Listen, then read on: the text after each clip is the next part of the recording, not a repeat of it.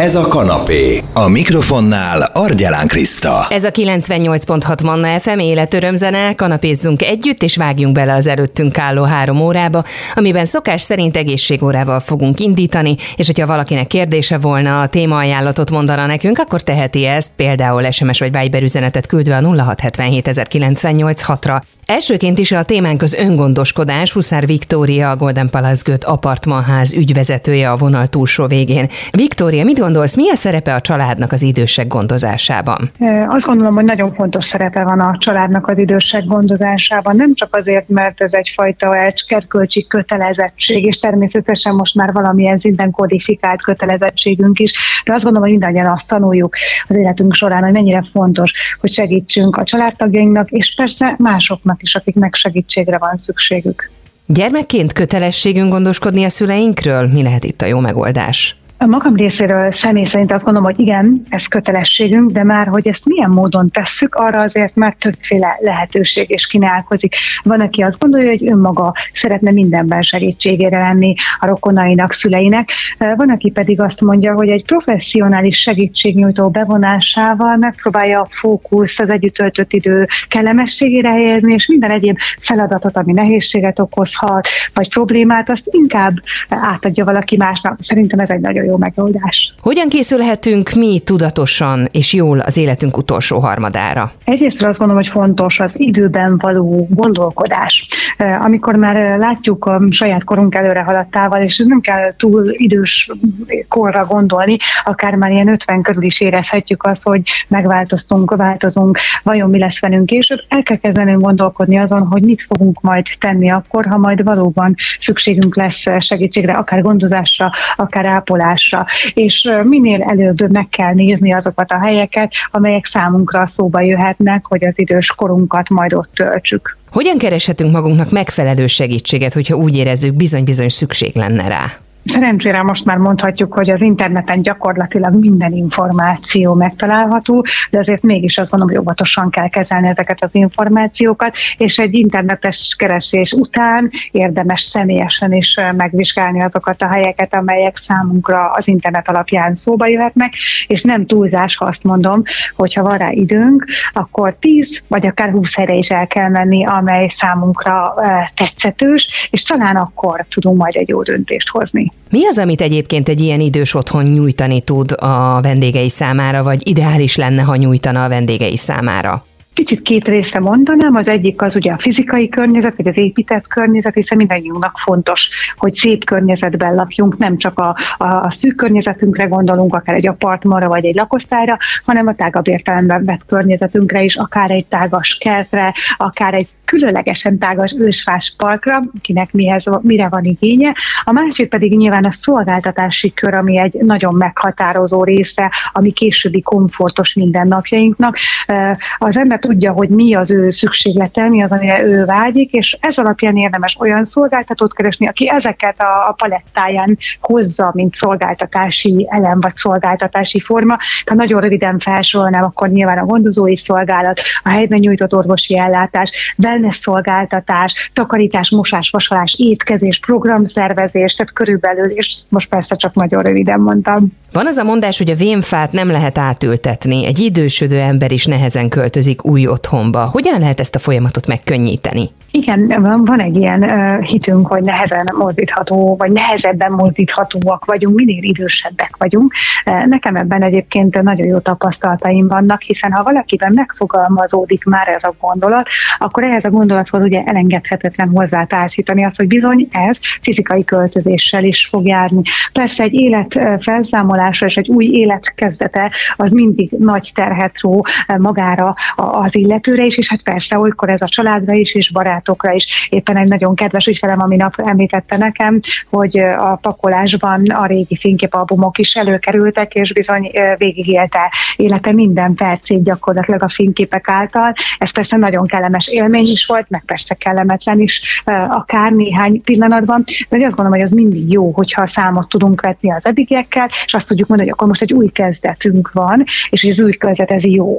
Nagyon szépen köszönöm Huszár Viktória, ügyvezető a Golden Palace Good apartmanháztól volt a beszélgető partnerem itt a Manna fm -en.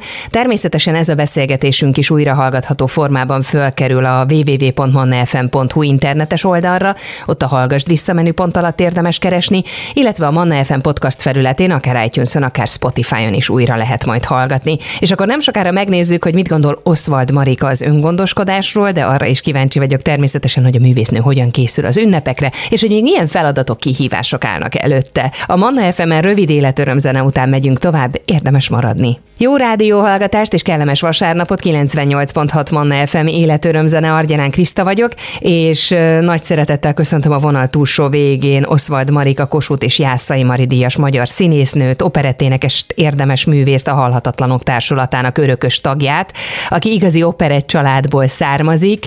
Halasi Marika volt az édesanyja népszerű szubret, édesapja pedig a legnagyszerűbb bombivánok egyike, Oswald Gyula, és már apró gyerekkorától a színház és azon belül az operett világában élt. Hogyan telnek a mindennapjai most művésznő, milyen feladatok várják a szorgos hétköznapokban? Pont felújító próba van itt az operett színházban, a Hegedűs háztetőből, de egyébként meg járok városba, mert ott fölkértek az egy csok és már semmi darabba a Söntóninak, és az december 16-án lesz a bemutatója, úgyhogy most ezek vannak itt, amik úgy munkálatok. Meg tévé, meg ilyesmi, de azok a nem érdekes. Hogyan készül az ünnepekre? Hát hogy készülök? Hát persze, hát a gondolatba. Most még egyelőre gondolatba de, de nem szeretem az utolsó pillanatra hallogatni a, az ajándékozás dolgát, úgyhogy majd járok azért, mit tudom én, jártamba, keltembe, intézem a dolgokat. És hát 23-án van az Operett Színházban egy száz éves évfordulója van a megnyitásának, és arra is készülünk, tehát arra is lesznek még próbák. Eléggé sűrű, tehát koncentráltan kell csináljam a dolgokat, hogy mindennek készen legyek, mert igazából csak a 24-e marad arra, hogy az ételt elkészítsem, meg a fa, meg ilyesmi, de hát a család az összefog azért. Olyan, mintha egy igazi atomerőmű táplálna az energiáit a legjobb értelmében ennek a szónak. Honnan, hogyan töltődik? honnan töltődök? Hát mindig azt szoktam mondani, hogy a létezés a, a legnagyobb csoda, és én azért nagyon hálás vagyok, és, és ez boldogsággal tölt el, és meg kell tegyek mindent annak érdekében, hogy rendben legyenek a dolgok, hogy, hogy úgy menjenek, hogy ne, ne, ne nyomasszon semmi. Hát a, a, a, tulajdonképpen mondhatom azt is, hogy a, a körülöttem lévő szeretet az, ami föltölt. A, a, a, amerre megyek, ott, ott tényleg mindig csak szeretetet kapok. Itt a színházban is, az, az utcán, az emberek között is. Tehát nekem nagyon szép ez a dolog. Én azt mondom, hogy, hogy ez, ez csodálatos, amiben én létezem. Mi a vélemény az öngondoskodásról? Hát gondoskodok önmagamról, persze, persze, az nagyon fontos, hogy ne csak a mai napra gondol, előre is gondolkozzak, hogy lehet, hogy holnap már nem tudok színpadra állni, lehet, hogy nem lesz semmi keresetem, és financiálisan meg kell oldjam a dolgokat, tehát én, én, én úgy gazdálkodok, hogy, hogy nem, nem szórom a pénzt, tehát nem, nem verem a fogamhoz a garas, de azért mindig úgy csinálom, hogy legyen tartalék. Mit gondol, hogy mikor jön el az ember életében az az idő művészni, amikor professzionális professzionális segítséget kell bevonni a hétköznapok során? Hát, mikor jön el? Amikor beteg lesz az ember, én szerintem. Amikor valami olyan betegség éri el az embert, ami, amit már, már nem tud önmagáról úgy, úgy gondoskodni, és akkor az nagyon fontos, hogy, hogy legyenek a környezetében olyan emberek, akikre számíthat.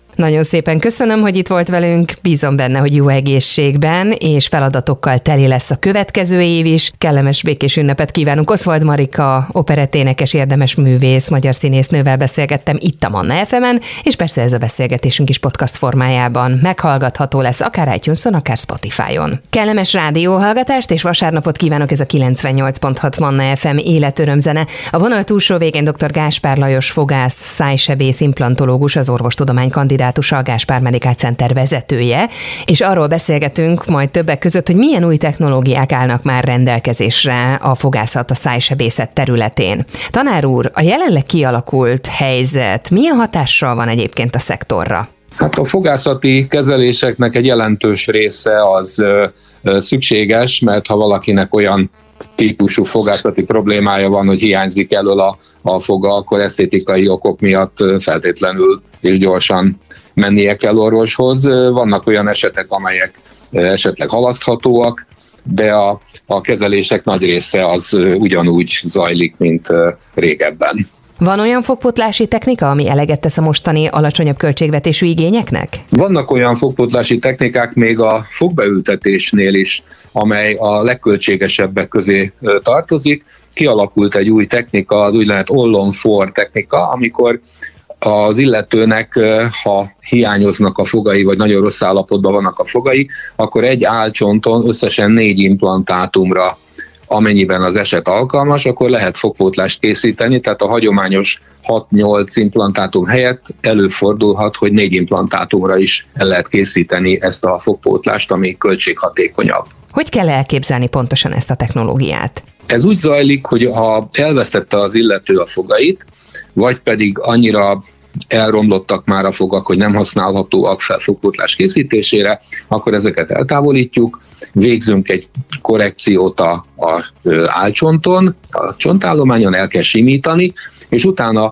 azonnal kap négy implantátumot, ezt a négy implantátumot beültetjük, úgy, úgy szoktuk mondani egy ülésben, utána erre a négy implantátumra kap implantátum fejeket, és még aznap délután vagy este kap egy ideglenes, de rögzített fogpótlást, ami fel van csavarozva erre a négy implantátumra. Tehát gyakorlatilag a saját hiányos fogakkal, vagy fog nélkül, vagy protézissel megérkezik a beteg, és a nap folyamán átesik a műtéten, az implantátum behelyezésen és a fogpótlásnak az elkészítésén, és este pedig már kész fogakkal, rögzített fogakkal, nem protézis, hanem rögzített fogakkal tud távozni. Meséljen nekünk egy picit a digitális lenyomatról. Ez mit jelent? Nagyon újszerűen hangzik. Ez az eljárás olyan, mintha sok millió fényképet készítenének a beteg szájáról, egy kis kamerával, amit úgy kell elképzelni, mint egy mondjuk egy nagyobb elektromos fogkefe lenne, ezzel végig fényképezi a fogorvos a beteg lecsiszolt fogait, vagy pedig magát az int, Ebből készül egy, úgy kell elképzelni, mint egy hologram lenne, egy nagy pontosságú térbeli ábra. Ezt a térbeli ábrát elküldi a fogtechnikára online, online megjelenik a fogtechnikán, a fogtechnikán pedig az ottani kompjúter feldolgozza, és faragógépekkel, amelyek koronákat faragnak ki, kifaragja tulajdonképpen a, a fogpótlást, a fogtechnikus utána ezt még színezi, megfesti, visszaküldi a fogorvosi rendelőbe, és gyakorlatilag így beragasztásra kerülhet egy korona, egy híd, vagy más fogpótlás is. Tehát a digitális lenyomat egy online, interneten keresztül küldhető virtuális térbeli kép, nagypontosságú kép. Milyen esetekben alkalmazható ez a technika? Mindenkinél beválik? Az esetek egyre jelentősebb részében alkalmazható, vannak kivételes esetek, de egyre fejlődik ennek is a technológiája, és ma már szinte minden esetre alkalmazható a digitális lenyomatvétel, és a digitális fogászatnak tulajdonképpen ez a, a jelenleg már kialakult és új eljárási technikája. Kevésbé kellemetlen a páciensnek, mint amikor lenyomatanyaggal teli kanalat kell a, a szájában tartani több percen keresztül, amitől van, akinek hány ingere van, kényelmetlen. Ez pedig csak olyan, mintha egy fénykép készülne, egy, mondjuk egy elektromos fogkeféhez hasonlít ez a úgynevezett szkennernek hívják ezt a eszközt, amelyel a, beszkenneljük a, a térbeli képét a fogaknak. Nagyon szépen köszönöm dr. Gáspár Lajos fogász szájsebész implantológus, az orvostudomány kandidátusa, a Gáspár Medical Center vezetője volt a beszélgető partnerem itt a Manna fm és ez a beszélgetésünk is újra hallgatható formában podcast felületünkön fent lesz, akár itunes akár Spotify-on lehet keresni. Manna, ez a kanapé, Argyelán Krisztával. F.